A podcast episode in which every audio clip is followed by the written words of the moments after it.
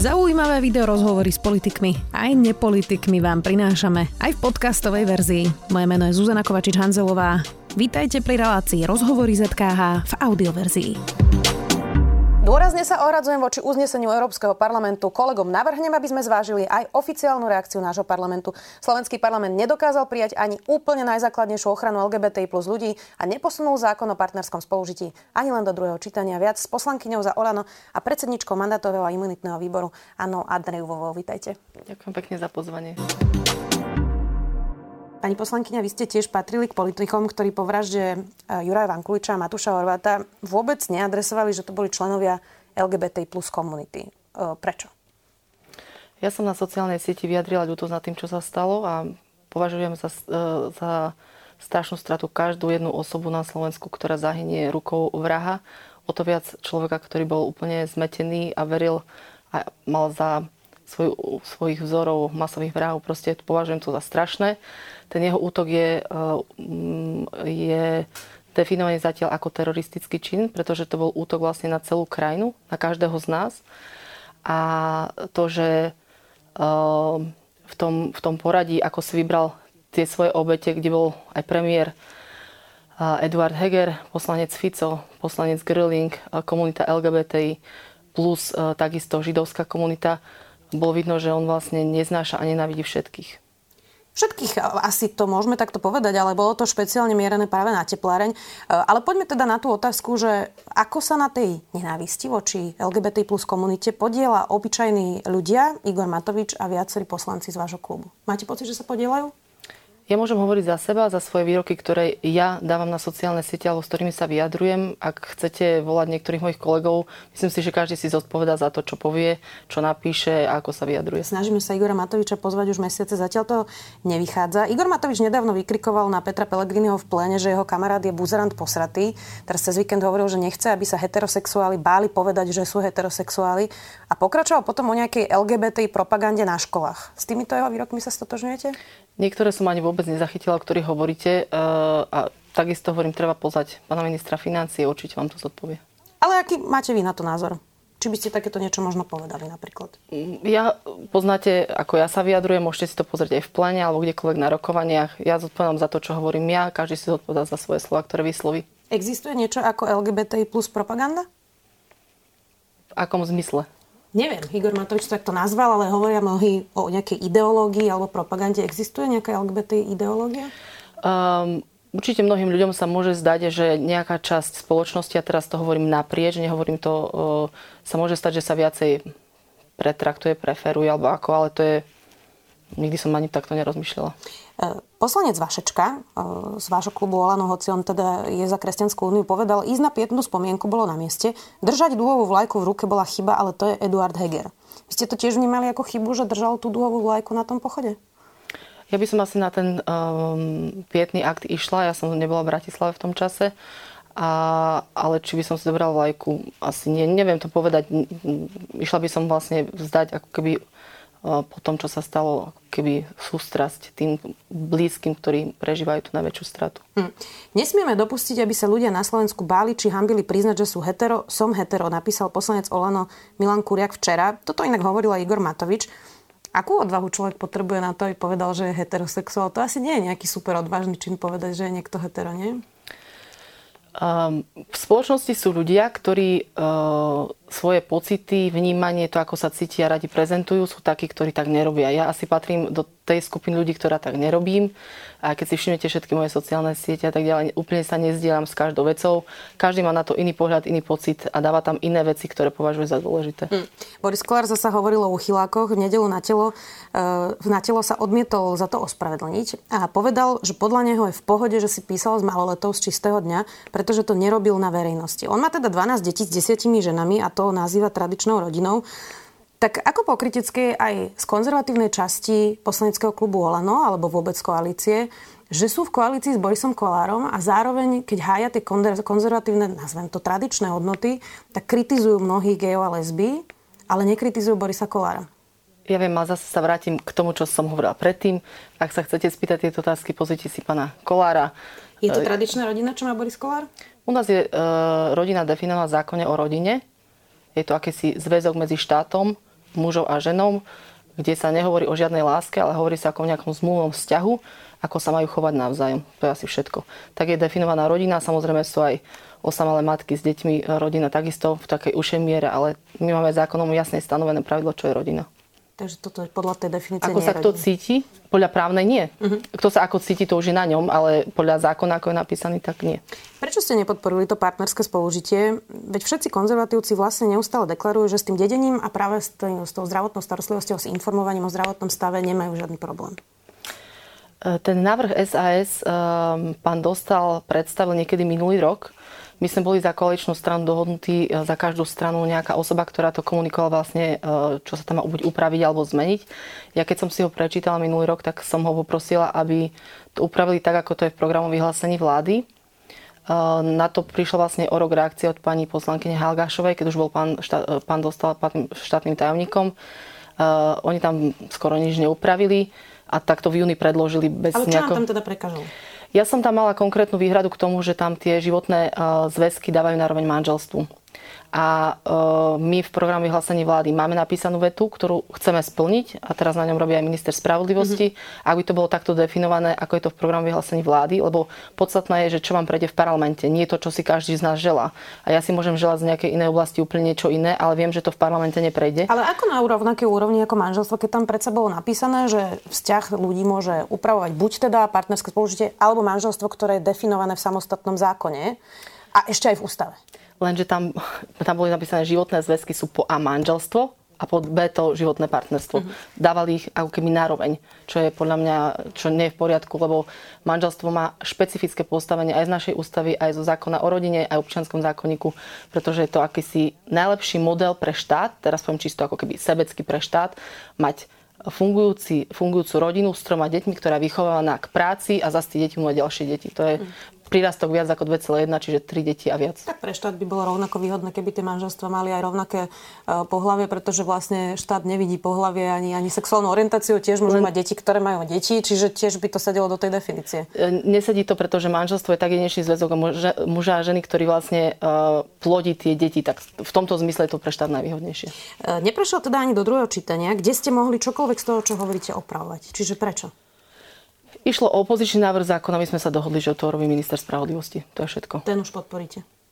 Uvidím, v akom znení tam bude. Viem, že aj niektorí kolegovia chcú byť súčasťou tohto týmu a rozprávať sa o tom s pánom ministrom.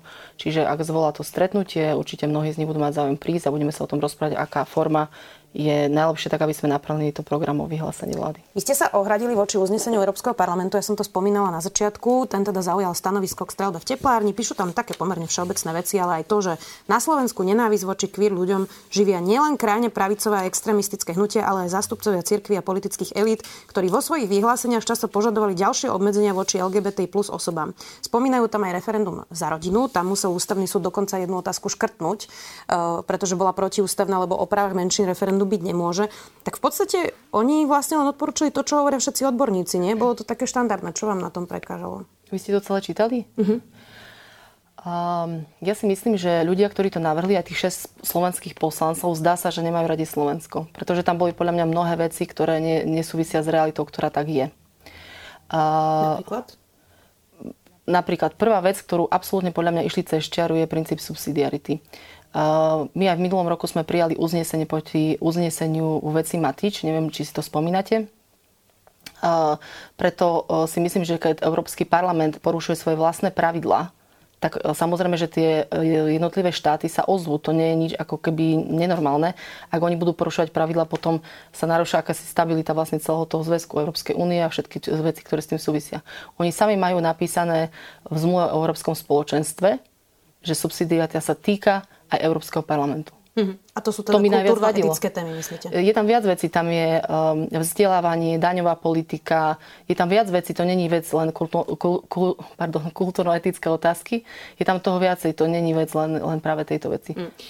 Minulý, minulý rok to bolo vlastne, sme sa ohradi práve voči zdravotníctvu. Že, že zasahovala zase do témy, ktorá tiež není v ich kompetenciách.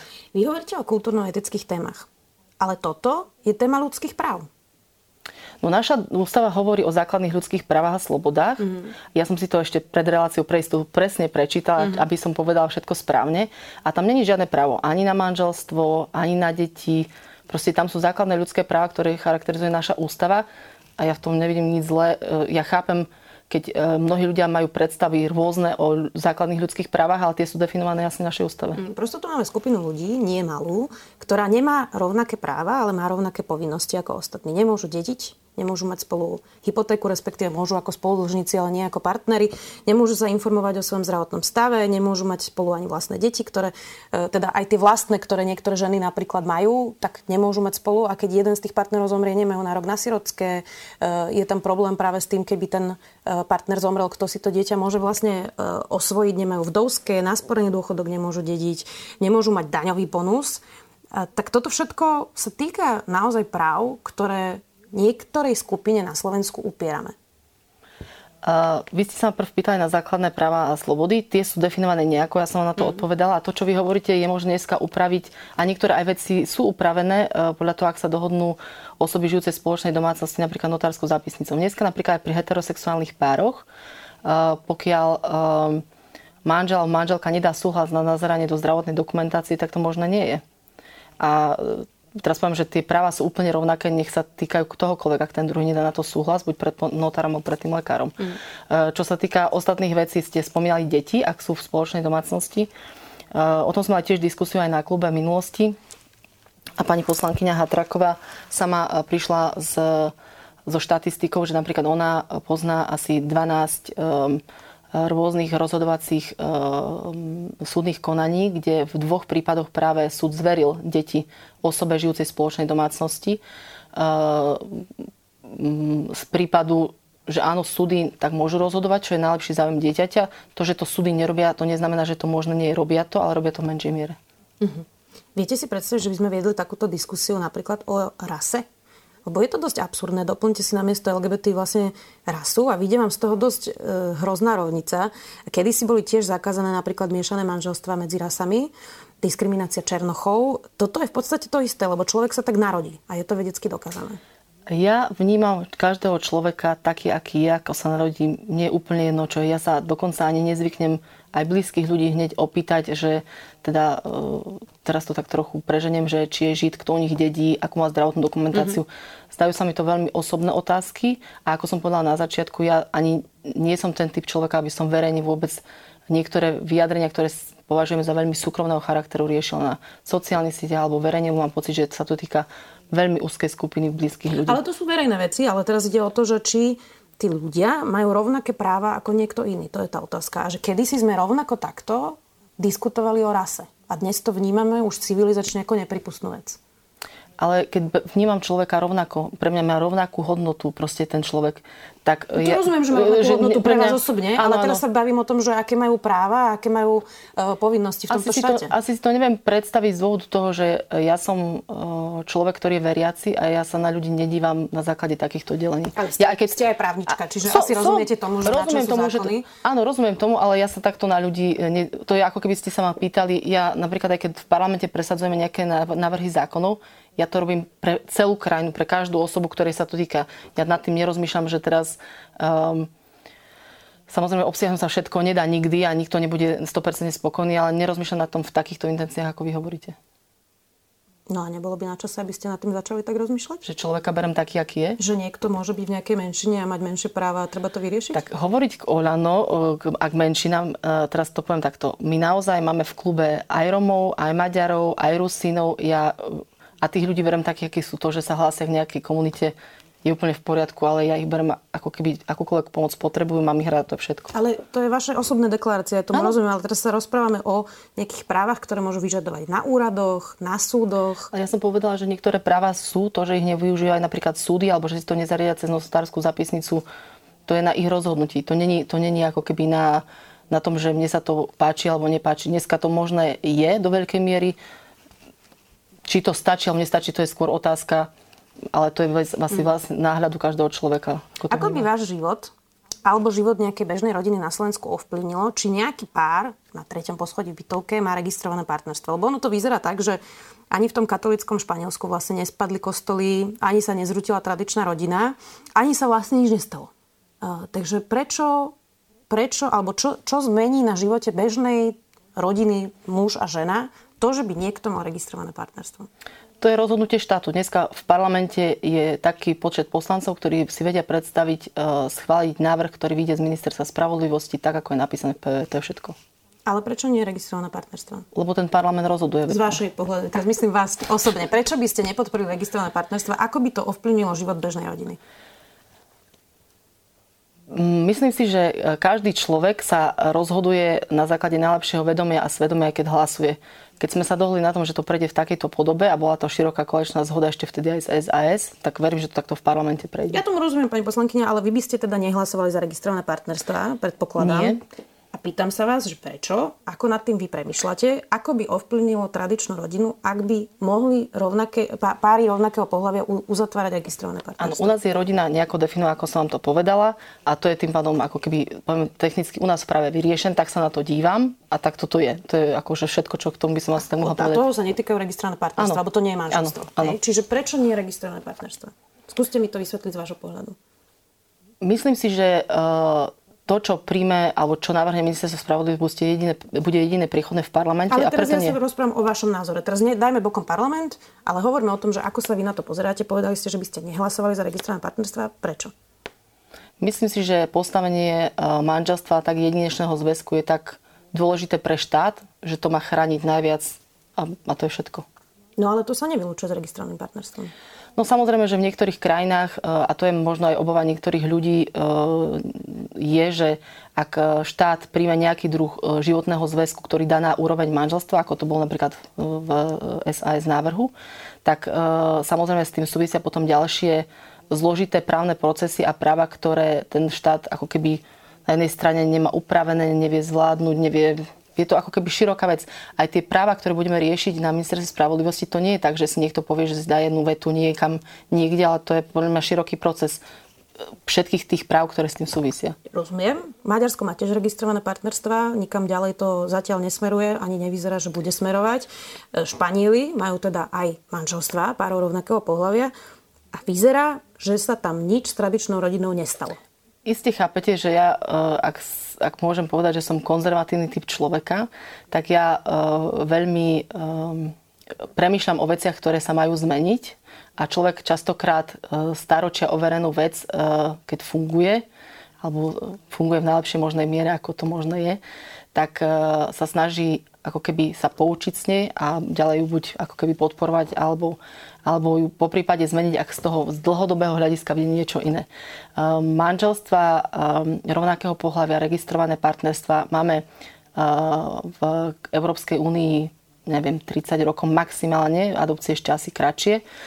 A iste chápete, že od konzervatívneho politika, keď niečo trvá 30 rokov, to ešte nie je dĺžka, kedy to môže vedieť čo môže vedieť, že môže byť mm. najlepšie pre tú rodinu. A čo by bola tá dĺžka priateľná? Keď to bude 50, 100, ja som, 200? Ja som, ja som, ja som návrh zákona ani ako taký nepripravovala, nemám ani predstavu o tom, ako to má vyzerať. Ja som bola iba poverená, aby som kontrolovala návrh zákona, ktorý... Tomu rozumiem, ale povedali ktorý... ste, že 30 rokov ešte málo, tak chcem vedieť, že čo by bolo teda už dosť rokov, kedy by to fungovalo a ukázalo by sa, že to nedeštruovalo nejakým spôsobom.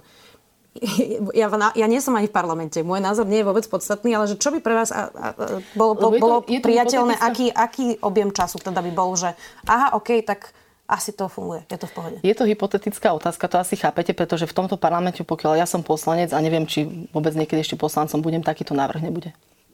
Pani poslanky, ja tomu rozumiem. Ani sa o tom zajtra nebude hlasovať v parlamente. Mňa zaujíma, ako nad tým uvažujete. Hej. Povedali ste, že 30 rokov je ešte málo. Áno, vy sa, pýtate, vy sa pýtate nad uvažovaním. Ja som vám povedala, z čoho ja vychádzam a to je tak všetko. Možno sú niektoré témy, ktoré neriešim do podrobná z dôvodu, že sa mi zdá, že z toho, čo vychádzam, keď som vám pomenovala, je to jasné, ako nad tým rozmýšľam. Poďme aj na iné témy. Vy predkladáte zákon, ktorý má zlepšiť výber daní, aspoň teda podľa toho, čo píšete. Podnikateľom má prinútiť, aby viac svojich tržieb oficiálne priznávali a následne zdanili. Riešením byť teda nejaká mobilná aplikácia, do ktorej si napríklad po večeri v reštaurácii nahráte z bločka ten QR kód a finančná správa vám za to pošle náspäť nejakú finančnú odmenu, takže e, by mali mať ľudia väčšiu motiváciu, ako keby pýtať si bločky a reštaurácia tým pádom bude menej variť na čierno. To isté by malo platiť v iných odvetviach, napríklad aj v kaderníctve. To je nápad Igora Matoviča, predpokladám. Je to tak? Ten návrh um, je z dielňa ministerstva financí uh, začiatkom tohto roka. Uh, asi by bolo divné, ak by minister financí a ministerstvo financí nechcel znižiť tú daňovú medzeru a výber daní to ja si by som povedala, že jeho povinnosť ako ministra financí aj celého rezortu. Čiže áno, tento návrh e, nie je jedinečný, že teraz vlastne nikde taký neexistuje. V nejakej forme existuje v Portugalsku. Majú síce trochu inak vratky urobené, ale, ale aj tam je takýto nejaký veľmi podobný systém. Asi je, by som povedala, že prirodzené, že asi ste sa s tým aj vystretli v živote, že či to bude bez bočka alebo s bočkom. Ja sa ten že... boček vždy pýtam, inak e, aj bez toho bola aplikácia, ale chápem, že som v tomto v menšine. Ono by to normálne malo vyzerať tak, že minister niečo takéto pokojne aj vymyslí e, ale zadá to celému svojmu ministerskému aparátu odborníkov, ktorí spravia nejaký návrh, analýzy, dáta, potom by to išlo do pripomienkového konania.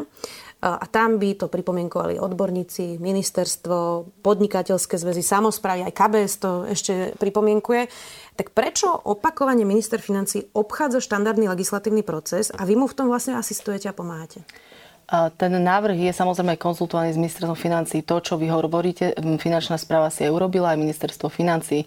To nie je návrh, ktorý e, prišiel včera a dneska sa tu objavil. To tak proste nie je. Je to vlastne dlhodobý proces e, spolu s kolegom Vetrákom a s ministerstvom financí. Pani poslankyňa, vy ste dlhé roky pracovali pre Daniela Lipšica, ešte keď bol aj minister, keď bol aj poslanec neobchádzal. Predpokladám medzirezortné pripomienkové konanie, ak išlo o nejaký normálny zákon, ktorý netreba prijať okamžite asi sa zhodneme na tom, že minister má normálne predložiť zákon do medzirezortného pripomienkového konania, alebo nie? Ten návrh zákona je poslanecký po konzultáciách s ministrom financí. My sme nič neobyšli, ak viete, aj poslanecké návrhy zákonov sú práve medzi rezortným pripomienkovom konaní. Je to a to možnosť? je aj tento. Je to možnosť, ale prečo teda Igor Matovič obchádza medzirezortné pripomienkové konanie takto cez poslancov? Ale prečo by to obchádzal? Ja ako poslanec predkladám návrh zákona a robím všetko v súlade so zákonom, ako je platí a dneska je ten návrh zákona medzi rezortným pripomienkovom konaní. V dôvodovej správe nie je napísané, akú sumu bude štát ľuďom vlastne posielať za to skenovanie bločkov a koľko to daňových poplatníkov vlastne bude stať celkovo. Nie je tam ani odhad, koľko navyše by vlastne štát na tých daniach vybral. Čiže inými slovami, nevieme, koľko vyberieme, nemáme odhady a je to bez analýz, rozumiem tomu správne? Finančná správa si robila uh, analýzy, uh, na základe ktorých odvetví by sa to malo týkať. Uh, samozrejme, že uh, sú, daňová medzera sa počas vlády Igora Matoviča a Eduarda Hegera znížila z 16 na 12% Priemer Európskej únie je 10% To znamená, že máme ešte nejakú daňovú medzeru, ktorú by sme potrebovali ako keby dotiahnuť, aby sme boli aspoň v priemere EÚ. A to je jeden z nástrojov. Je úplne normálne, že rezort financí, rovnako aj poslanci chcú, aby sa tá daňová medzera znížila, pretože sú odvetvia, kde žiaľ nie všetci podnikajú čestne. Ten návrh je robený tak, že vláda sa rozhodne v nejakom čase na, nejaký, um, na nejakú službu um, vrátiť ľuďom peniaze cez aplikáciu podľa mňa je to úplne v poriadku. Len v podstate z toho návrhu nevieme ani koľko vrátia, ani koľko si plánujú a slúbujú z toho vybrať. Vlastne z toho nevieme nič. ten... Ani tie odvetvia z toho nevieme ten, e, to, čo to bude stať, to tam je popísané, čo sa týka tej aplikácie, možno ste to čítali. Áno, čo, sa, čo sa týka uh, príjmu a výdavkov, tam to vychádza asi uh, na nule, aby vlastne podstata je, aby tí ľudia začali uh, to, čo robia všetky osta- ostatní čestní podnikatelia, vydávať bloky, pretože je to nejaký únik uh, daní v štáte. To znamená, že tam sa predpokladá... Čiže únik, ktorý zachytíme, použijeme na funkciu tej aplikácie. To vôbec nie. To, vôbec je to je na nule. To som tak pochopila z toho, čo ste tam to čo, to, čo e, ten štát tým ľuďom dá, rozhoduje vláda. To znamená, že pri niektorých veciach to môže byť napríklad 20% DPH, niekde to môže byť 10%. Čiže je to pri každom tovare alebo služba, ktoré e, takýmto spôsobom označí. E, to bude na rozhodnutí podľa rýchlej situácie tá vláda. Ono v zásade je to podľa mňa dobrý návrh aj preto, lebo snať jeden z mnohých bodov, kde Olano sa stavia a podporuje ako keby čestné podnikanie je, aby vlastne tie daňové úniky boli najnižšie. To není nejaká nejaká vymyslená vec. To kde, vôbec nikto nespochybňuje. Myslím, kde, že skôr ten spôsob tohto zákona. Ale, ale ja, ja ako poslanec mám právo legislatívnej iniciatívy. rovnako... Máte absolútne právo, ja sa len na to pýtam. Je to vlastne takmer rovnaký princíp ako bločková lotéria, keď sa na tým zamyslím, len to bude mobilná nie, aplikácia nie. a ľudia dostanú späť peniaze. Je to... Ale tiež je to nahlasovanie účtov tak ako v bločkovej lotérii. No len problém bol v tom, že bločkové lotérie sa, uh, to sa má týkať hlavne tovarov služieb alebo hlavne služieb, ktoré budú na nejaký krátky čas určené, aby vlastne tí um, majiteľia tých firiem, ktorých sa to bude týkať, vydávali bloky. Mm-hmm. Hlavne tí nečestní. Uh, lebo všetci čestní to vydávajú bez, aj teraz, takže to znamená, že ich sa to nejakým špecifickým uh, systémom nedotkne. A um, oni tí ľudia cez tú aplikáciu sa môžu prihlásiť každý a každý dostane späť tie financie. Pri bločkovej lotérii to bolo vlastne Rozumiem, ale tam princíp vlastne... nahlasovania bločkov je rovnaký, lebo aj bločková lotéria vlastne tiež si slúbovala, že odhalí nejakých uh, ľudí, pretože si viac budú pýtať bločky, ktoré potom môžu nahlasovať do bločkovej lotérie. Inak Eduard Heger, uh, keď rušil, a ešte ako minister financí v 2021. februári bločkovú lotériu, tak povedal, v dnešnej dobe máme modernejšie a efektívnejšie nástroje pre boj s daňovými podvodmi, napríklad e-kasu. Čo sa odvtedy zmenilo? To je iba systém vydávania blokov z tej kasy, to je všetko. Samozrejme, finančná správa hovorí o tom, že existujú nejaké daňové úniky, ktoré ani ona nevie dohľadať a touto formou aj spolu s ľuďmi, ktorí si tento tovar alebo službu zaplatia, dokáže v tom segmente zistiť, aké tie daňové úniky sú. Aké sú možnosti teda tých segmentov? Lebo to tam tiež nie je, takže viem si predstaviť reštaurácie, viem si predstaviť kaderníctvo, čo ešte prichádza do úvahy? Všade tam, kde sa dneska najčastejšie, keď sa vás niekto spýta, či bez bloku alebo s blokom. Čiže živnostníci, ktorí mi robia kúpeľňu? Je to takisto možné. V zákone teda nie je, že aké odvetvia, čiže to bude vydávať ministerstvo nejakým nariadením koľkokrát do roka. Ako to zistíme? Kto to bude vydávať? Na základe akých pravidel? E, nariadenie bude vydávať vláda na základe podkladov z ministerstva financí a z finančnej správy. E, má tam byť teda mobilná aplikácia za pol milióna eur. Za jej prevádzku má vláda platiť každý rok 300 tisíc eur. Nie je to veľa?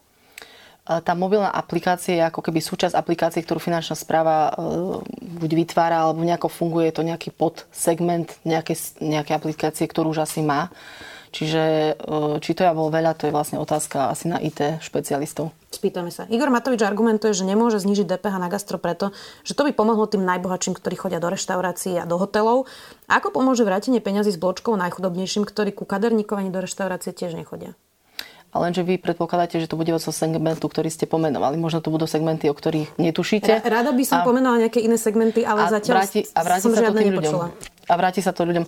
Bude to robiť nariadenie vláda a bude to robiť na základe podkladu z ministerstva financí a z finančnej správy. No ale predstavujem si teda toho najchudobnejšieho, ktorý si kupuje potraviny, možno oblečenie čo by mohol dostať najchudobnejší z toho? A ktorom odvetvi napríklad? No samozrejme, že je to na dobrovoľnosti. To znamená, že aj človek, ktorý si, e, ako ste povedali, dá okachličkovať kúpeľňu a bude sa do, chcieť dohodnúť e, nie čestne e, ten, ten podnikateľ, tak on samozrejme, že aj keď ten blok dostane, on sa vôbec nikdy nemusí prihlásiť. To znamená, že je to o tom, že ten človek sa slobodne rozhodne, stiahne si tú aplikáciu a bude v tom čase používať ten tovar alebo službu, ktorá bude nariadením vlády určená. To znamená, že mm, niekto viacej, myslím si, používa kaderníctvo každý týždeň, tak ten možno ten, kto nepoužíva kaderníctvo vôbec, tak v tom čase tak sa ho to nedotkne. No, čiže zásadne najbohatší dostanú najviac, nie? ktorí chodia každý deň ku kaderníkovi. Otázka je, že keď kaderník dáva aj teraz bloky, tak sa tým nič vôbec nemení, lebo platí um, DPH štátu. Na čo vlastne máme celé ministerstvo financí, keď toto sú návrhy, ktoré vymyslí sám Igor Matovič, obíde medzirezortné pripomienkové konanie, predloží to vlastne cez dvoch poslancov a má tam celé ministerstvo, ktoré na tomto má robiť. Ako, prečo si myslíte, že to vymyslel Igor Matovič a prečo si myslíte, že ministerstvo na tom nerobilo? E, nevymyslel to Igor Matovič? Ja sa vás pýtam, vy ste položili takú On otázku. to aj obhajoval v pléne, tak som predpokladal, že to bol jeho nápad. Je minister, minister uh, financí, ktorý absolútne vyčítať môže, chce, aby sa platili dani do štátu. Tomu vôbec nevyčítam je úplne v poriadku. Viete, čo mu vyčítam? Obchádzanie medzirezortného pripomienkového konania. Ale ten návrh zákona je pripomienkovom konaní práve teraz, mm. od minulého týždňa. Na ako dlho? Uh, nevidela som dokedy lehota, ale viem, že je tam od piatku. Pani poslankyňa, ja sa aj tak čudujem, lebo bol tu aj pán poslanec Vetrák a rozprávali sme vtedy o inom návrhu zákona. Ano. Uh, a on je taký, je o to o ňom známe, že je taký právny purista. Uh, že trvá na pravidlách. A tiež sme diskutovali o skrátenom legislatívnom konaní a tiež zrazu mu to neprekážalo pri, e, pri tom rodinnom inflačnom balíčku Igora Matoviča a obhajoval ho. Tak ja len skúmam tuto v tomto štúdiu, že poslanci, ktorých ja považujem za právnych puristov alebo takých, ktorí vždy dodržiavali tie pravidlá, potom odrazu ich obchádzajú. Jasné, že je to zákonné, máte ako poslankyňa právo predložiť ten zákon. Um, ale obe vieme, že minister financí mohol ten zákon preložiť štandardným legislatívnym procesom a že to zrazu obhajujete. A nie je mi to jasné, lebo Milan Vetrak tiež obhajoval práve to skrátené legislatívne konanie, že kde sa toto stane, že e, strváte na dodržiavaní pravidel a potom zrazu to neplatí. Uh, ja ako poslanec som nič neporušila. Som to predložila v súlade tak, ako hovorí zákon. To je všetko. To, to, to je tak? Ale minister financí to mal predložiť normálne štandardným procesom. Áno, to je druhá cesta, kedy rezor môže predložiť návrh zákona štandardným procesom pre ministerstvo, nie pre poslancov. My máme trošku iné pravidlo. Tak som sa nedozvedela. Odpoveď nevadí. Ako teraz vlastne funguje parlament? Je to vlastne len náhoda, že čo prechádza a čo neprechádza? Ešte potom v kombinácii s tým, že sú není funkčné tie hlasovacie zariadenia, naozaj záleží na každom hlase. E, a počúvam stále od poslancov, že ja som chcel inak hlasovať, vykázalo to takto, už sa to nedá zmeniť. E, niekedy musíte reštartovať to zariadenie, niekedy sa čaká na to. Mm, tak ako vlastne funguje teraz parlament v kombinácii s menšinou vládou a ešte aj nefunkčnými hlasovacími hm. zariadeniami? Vláda funguje, parlament funguje. Asi ste videli hlasovania za posledné obdobie septembra. Dá sa presne zistiť, že e, väčšina návrhov vládnej koalície prešla buď naprieč, naprieč politickým spektrom, spektrom alebo s podporou bývalých poslancov koalície. Opozičné návrhy, väčšina z nich vôbec neprešla, asi nejakých pár asi áno a to je všetko. Funguje normálne parlament. Ako vám komplikuje to hlasovacie zariadenie fungovanie? Občas sa to stane, že tie zariadenia e, sú veľmi staré, nie sú náhradné súčiastky, tak potom sa snažia vymeniať karty, zastaviť hlasovania. Um, myslím si, že aj tak v budúcnosti budú musieť túto vec riešiť, lebo takéto hlasovanie je niekedy um, trošku zložitejšie. Boris Kolár otvorene hovorí o spolupráci alebo rokovaniach s Tarabovcami. Viacerí z koalície deklarovali, že e, nebude táto koalícia závisleť práve od poslancov, ktorí prišli do parlamentu na kandidátke SNS, lenže to závisí tiež od definície, že ako si takto vlastne vyložíš, čo tá spolupráca alebo tá podpora vlastne už je. E, tak prejde rozpočet s podporou práve poslancov okolo Tomáša Tarabu? Uvidíme, či prejde rozpočet. Mali by ste s tým problém, ak by podporili Tarabovci rozpočet? Um, každý poslanec hlasuje podľa svojho svedomia a vedomia a nikdy ani ja ako poslanec vládnej koalície neviem, ako sa rozhodne niekto z opozície. Čiže to Dobre, sa musíte spýtať tých ľudí. Takto, keby to bola dohoda a rokovali by s Tarbovcami, ktorí by podporili rozpočet. Každý poslanec hlasuje ako uzná najlepšie za vhodné. To znamená, že e, nemám informáciu, že by niečomu takému akože dochádzalo. No Boris Kolár hovorí, že s nimi rokuje. Ja hovorím za Oľano. Ja, ja hovorím za Oľano. Ale ste v, ko- v koalícii. Hej. Čiže ak by ja, bola som... dohoda, a Tarabovci by sa dohodli napríklad aj s Borisom Kolárom na tom, že podporia rozpočet, možno im výmenou za to podporíte nejaký iný zákon alebo tam nejaký pozmeňovák, prejde to už je jedno. Mali by ste problém s takouto dohodou? Každý poslanec, ak uzná, že ten štátny rozpočet, ktorý si myslím, že je jeden e, z top e, v Európskej únii, e, aj čo sa týka deficitu, ja som si prešla tieto čísla aj s pánom štátnym tajomníkom Marcelom Klimekom, ten deficit bol v roku 2020 v 6,5% približne v polovici krajín Európskej únie. Minulý rok asi v 8 krajinách, to znamená, že e, sme plus minus e, v priemere Európskej únie, čiže ten rozpočet nie je zlý a v týchto zložitých časoch, ak by som bola najradšej, aby to prešlo ako asi 28 návrhov na poslednej schôdzi naprieč celým parlamentom.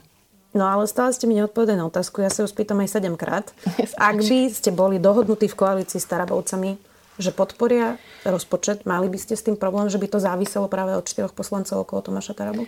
Uh, ja takú informáciu z Olano nemám. Uh, čiže ak niekto vám niečo také rozpráva, musíte sa asi spýtať jeho. Ja si myslím, že rozpočet je natoľko dobrý, že by ho mali v tejto zložitej situácii podporiť všetci poslanci. No ale ak by to stálo na Tarabovcoch, vy by ste s tým boli v pohode?